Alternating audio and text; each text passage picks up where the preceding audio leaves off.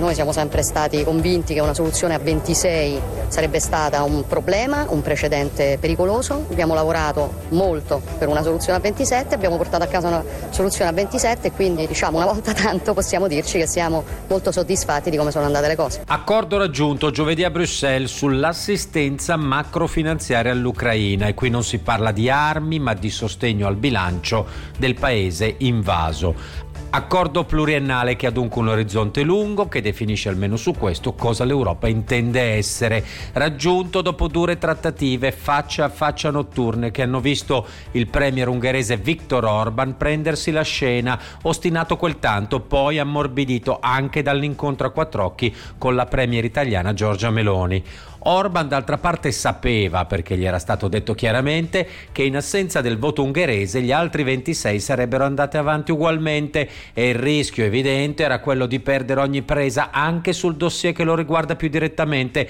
perché tocca l'annoso problema ungherese del collegamento tra violazione dello Stato di diritto e fondi UE a Budapest. Non a caso il sessantenne avvocato cresciuto nel centro dell'Ungheria e folgorato dalla politica fin dai giorni della caduta del muro ha reagito malissimo alla diffusione in tutta Europa delle immagini dell'italiana Ilaria Salis portata in aula in catene ed ha subito accusato la stampa di un complotto per minare i rapporti Roma-Budapest. Lo sapeva Orban anche perché spingere oltre, come già gli era accaduto, poteva svelare il bluff e il leader ungherese che nelle stesse ore lanciava proclami contro le elite, cercando così di appropriarsi della grande protesta degli agricoltori europei, di certo conosce le regole del tavolo. Le conosce bene perché il tavolo lo frequenta da 25 anni, perché da capo navigato di un paese con ambizioni adeguate alla sua storia sa bene quando è tempo di fermarsi, magari anche solo per una pausa.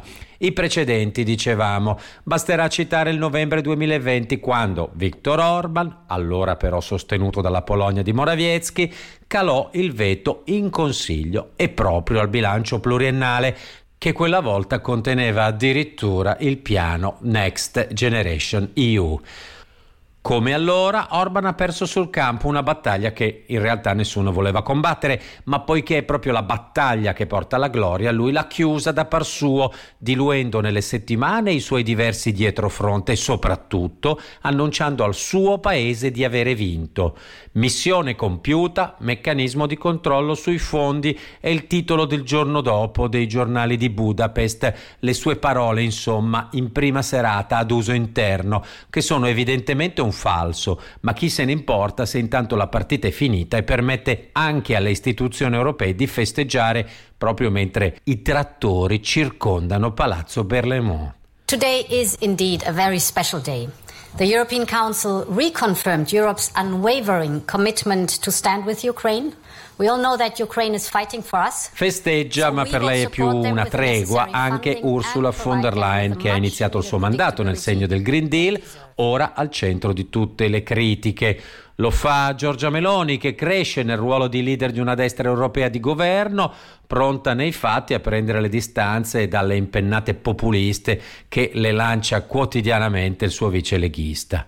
e che tanto, per precisare ruoli e pesi, la Meloni annuncia che l'eventuale ingresso di Fidesz, il partito di Orban, nel gruppo dei conservatori europei di cui lei è presidente, sarà discusso solo dopo il voto. Tra quelli che a fine giornata segnano il più, c'è da segnalare anche la Polonia, il paese che quattro anni fa era sulle barricate accanto a Orban e che ora, con il premier Donald Tusk, segue altri percorsi. E forse proprio la Polonia, passata via regolari elezioni dalla destra nazionalista anti-europea alla destra liberale filo europea, suggerisce un percorso dove patriottismo ed Europa sanno riconoscersi uguali senza per forza combattersi. Gigi Donelli, Radio 24, Sole 24 Ore.